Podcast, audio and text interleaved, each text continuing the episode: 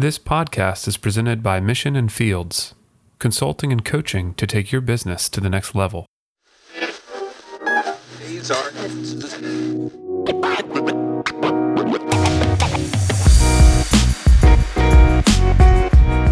The Better Business on Purpose podcast exists to spur you on in pursuing the deeper questions related to leading a business. Questions that require the interaction of strategy and identity.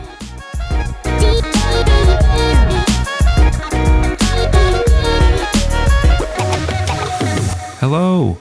Welcome to the Better Business on Purpose podcast. This is your host, Yates Jarvis, and I'm here with the renowned Butler Staudenmeyer. How are you doing today, Butler? I'm renowned. I'm here. It's uh, what are you renowned for? If your if your best friends and worst enemies could tell the truth. Mm, mm. I was in a Dierks Bentley music video this one time, and I was also in some Capitol Hear- Hill hearings, and um, Oh. there, have been a few other things. So I'm kind of like a Forrest Gump figure, is what some people have said. I show up in these moments in history that that are interesting. What, were- what were you in Capitol Hill hearings for? That sounds maybe just kind of assuage anyone's fears about who they're listening to. when I was uh, in college, I interned on Capitol Hill one summer, and I wound up in a couple of hearings right behind the witnesses. And so you can find me on C-SPAN if you're watching C-SPAN. Ah, okay. That's one of those where you wound up. That's like Seinfeld when they're like, you know, some of this, and then yada yada yada, and then Hitler, you know, rose to power. Like, exactly. wound up is uh you know okay well uh, we've got a hot topic today it's only hot to you and i we hope it becomes hot to everybody else um, and that is the topic of shared vision shared vision right? Yes. so i know that shared vision sounds really nice. You imagine like a team and like a basketball team or a football team or whatever and having a shared vision. It's kind of obvious the shared vision is go put the ball in that hoop. And there's other aspects of aligning on how we're going to do that. But with discrete tasks you know the vision is pretty simple. But the further away that we get from really clear tasks um, the harder it is for human beings to have a shared vision to communicate well around it to not make it personal and to make it personal in good ways um, but not in, in bad ways. So there's a lot of work to do around shared vision. Let I guess we should first off start with making a case for why developing a shared vision is important, or even you know what that could look like in a business. Could you just talk for a couple minutes, Butler, about what shared vision is, or what you think it might be, and why it might be important to develop it? Sure. And Yates, I am just loving the fact that you brought up a sports analogy because literally when I knew we were going to be talking about shared vision today, that's what came to mind. And and I was thinking of this example uh, when I back in my intern days a few years and gray hairs ago, um, I was working on this project where we were uh, working on performance improvement plans. Not that I necessarily like the terminology and all the structure around that, but um, for for leaders, That's another one not to give to a wife, by the way, a Yeah. performance improvement, or vice versa. I could imagine. Um, so it, it had to do with leaders who were low performing in our organization and how they could um, better inspire their teams. And uh, so we were in the middle of this big project, and I ended up on YouTube one night, and in my recommended videos were all of these emotional moments from the Masters tournaments in years past. And it hit me where there were all these moments where these athletes, these men, were ecstatic to the point that they were running to their caddies and hugging them and they were crying together. And you see those kinds of moments in sports all the time when people get to the end of a season or the end of a tournament and and are emotionally moved.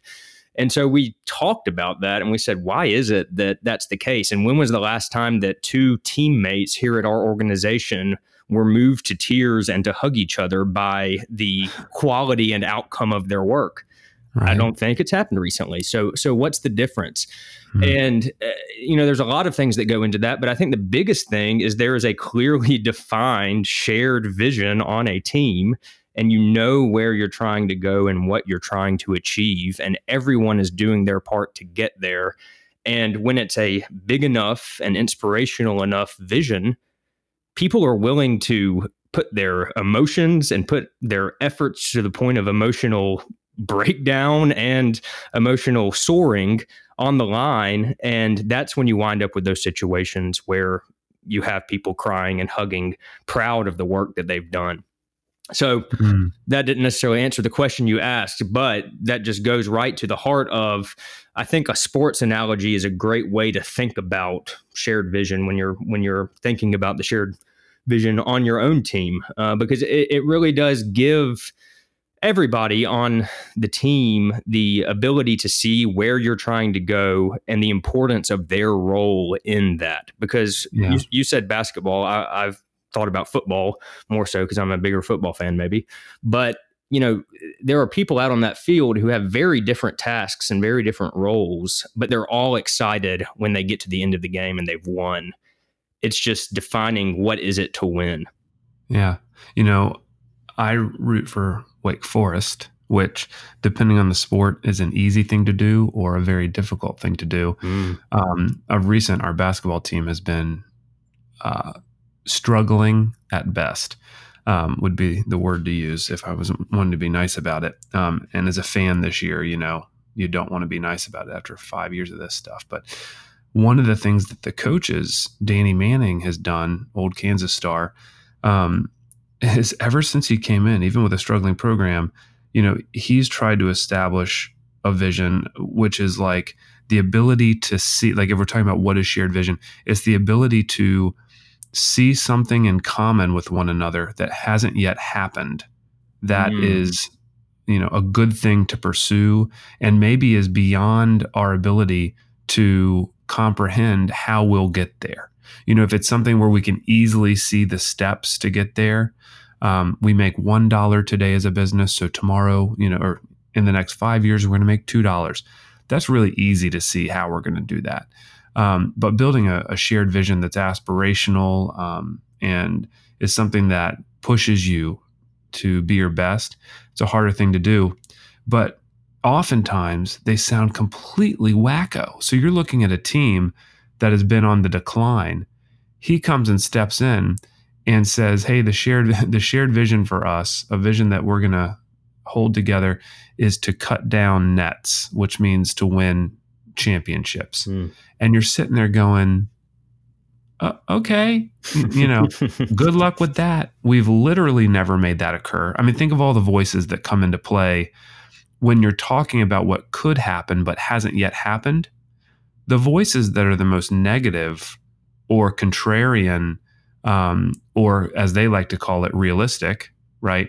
Those are loud, powerful voices, not necessarily the volume of the voice, you know, um, but the points that they're making are strong mm-hmm. because the past can't prove the future in these cases where you're building a, a grand shared vision. Um, so you look at cutting down the nets and you're going, that's nuts.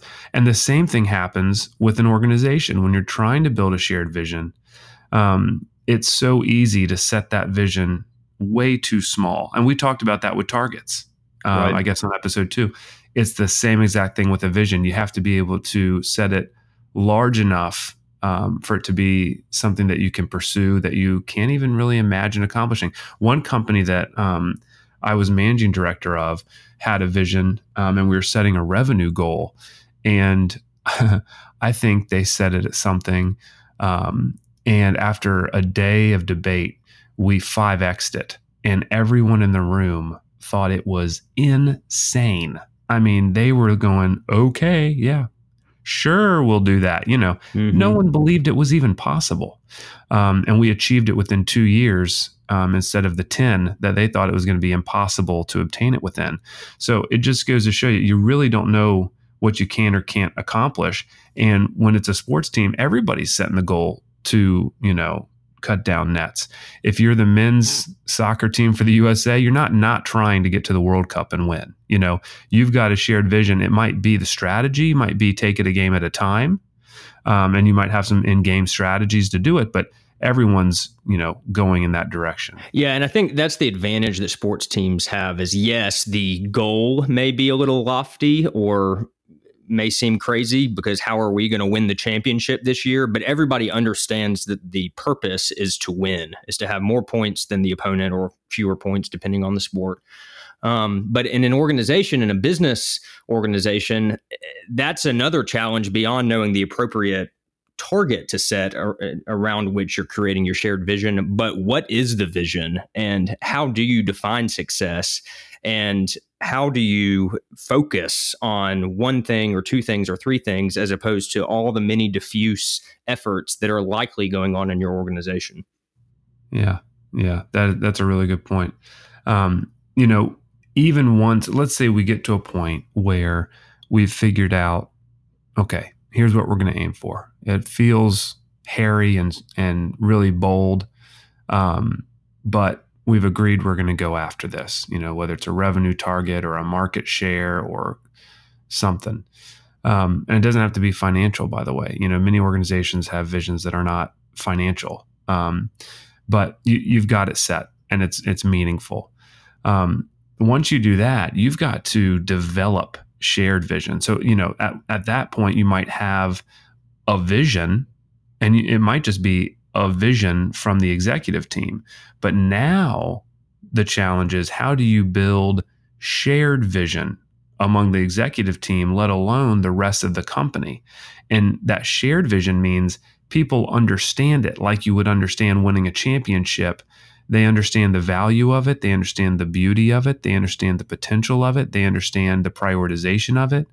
Um, but one of the things that I think is often ignored in developing the shared vision is that you have to first understand what everyone's current reality is. Mm. So, in order to develop that shared vision, you have to understand what someone's current reality is because you're asking them to go on a journey from where they are to where they're going to go.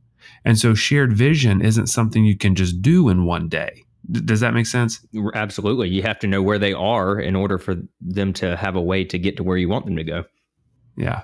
So, I mean, these conversations, you can imagine the CEO having to talk to a COO, and you're going, hold on, Yates, are you telling me I'm going to have to have 50 if my executive team is you know 50 people if you're like you know a sears or something or if my executive team is five people and three of them are remote you want me to go talk to all of them find out their current reality and build a bridge to the i mean either you do that or you don't. If you don't do it if you don't work with where people are and help them to see how they're going to approach the vision um, what's going to happen is they're going to do that on their own. They're going to assess where they are and they're going to assess the vision and they're going to build their own path to get there. And it may be very different from your strategy, or they may think it's impossible. And managing that internal dialogue and that internal visual map is so important to an executive being able to develop a shared vision. Because if you have a member of your executive team that does not see things the same way that you do, is in a different place in terms of how they see current reality. Again, we talked about one exec maybe thinking, hey, the, the company's doing great right now. And another might think the company is about to blow up. You know, things aren't working out well, and we're on the cusp of losing so much of our, uh, you know, our, our client base or whatever there are different versions in people's minds of even the current status of the company. So when you ask them to go triple sales and they already think that it's halved over the last year and somebody else thinks it's been growing, literally you think it would be insane for that to occur where we're talking about facts here. You know, okay, Yates, I get it. You're talking about subjective things, but when it's objective things like the KPI of the business, there's no way people see it differently it's absolutely rampant absolutely rampant because the reporting is not consistent. People are not brought up to speed with the data.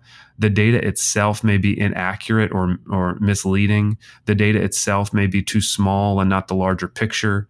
Um, so you can see how you can quickly have a lot of dysfunction within an executive team when you're trying to build a vision if you don't know where people are at currently with their assessment of the company and its needs.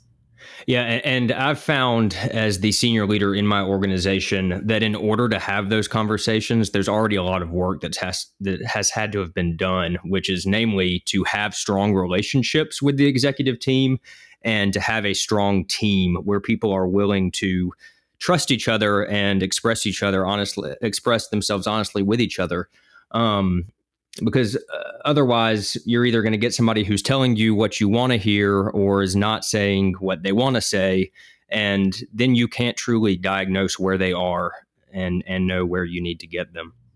Yeah. What would keep you as you know you're the ceo of a med health company in albany georgia. What would keep you from having conversations with an individual on the executive team to better understand their current reality, their you know the way that they see it, in order to shape your language, to shape your deliverables, to shape your storytelling, to shape your collaboration with them to build a shared vision. What keeps you from having those one-on-one convos and maybe the number of one-on-one convos that might be necessary? Yeah, there's a few things at play. You know, there's just time, time and priority, as we've talked about. Uh, there's fires that need to be put out here and there. There's other things that aren't fires that need to be worked on uh, right now, and and sometimes that just takes precedence. Other times it's a matter of if I know there's some other dynamic going on where maybe we're going to be pivoting over here or over there and we're going to you know be changing up that person's role a little bit. Maybe this isn't the exact time that i want to use that capital up right now. Um, so that's two examples. You know sometimes it may be there's some kind of past history that hasn't completely been worked through yet and and it could create some awkwardness or some tension. Or maybe you know i don't mm. feel like we've created that relationship yet where it's truly going to be a meaningful conversation. But at the end of the day the bullet just needs to be bit and the conversation needs to happen and that may be a part of building that strong relationship.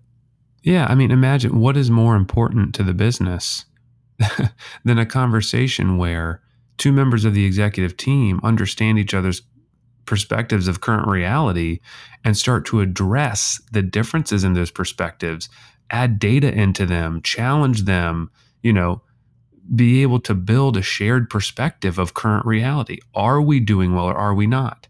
Literally, I'm serving as a fractional role at a um, organization right now where I'm a fractional executive, and there are members of the team and I'm, I'm telling you this, it's everywhere I go. A couple guys uh, think that the place is just tanking, and there's uh, two men and another woman that think that things are on the up and up, and this is the best it's ever been. And trying to communicate to them um, the vision, and then help them to understand that there's a way to get it to happen that isn't going to just kill them or you know dismantle the business you can't do that unless you start to build a shared perspective on these pieces. And that often takes some individual pre wiring, like what you're talking about. Pre wiring is a McKinsey um, terminology, or at least in one of the, you know, McKinsey consulting books, um, which means just having those conversations before a larger conversation where you're understanding their their hot button points and how they think.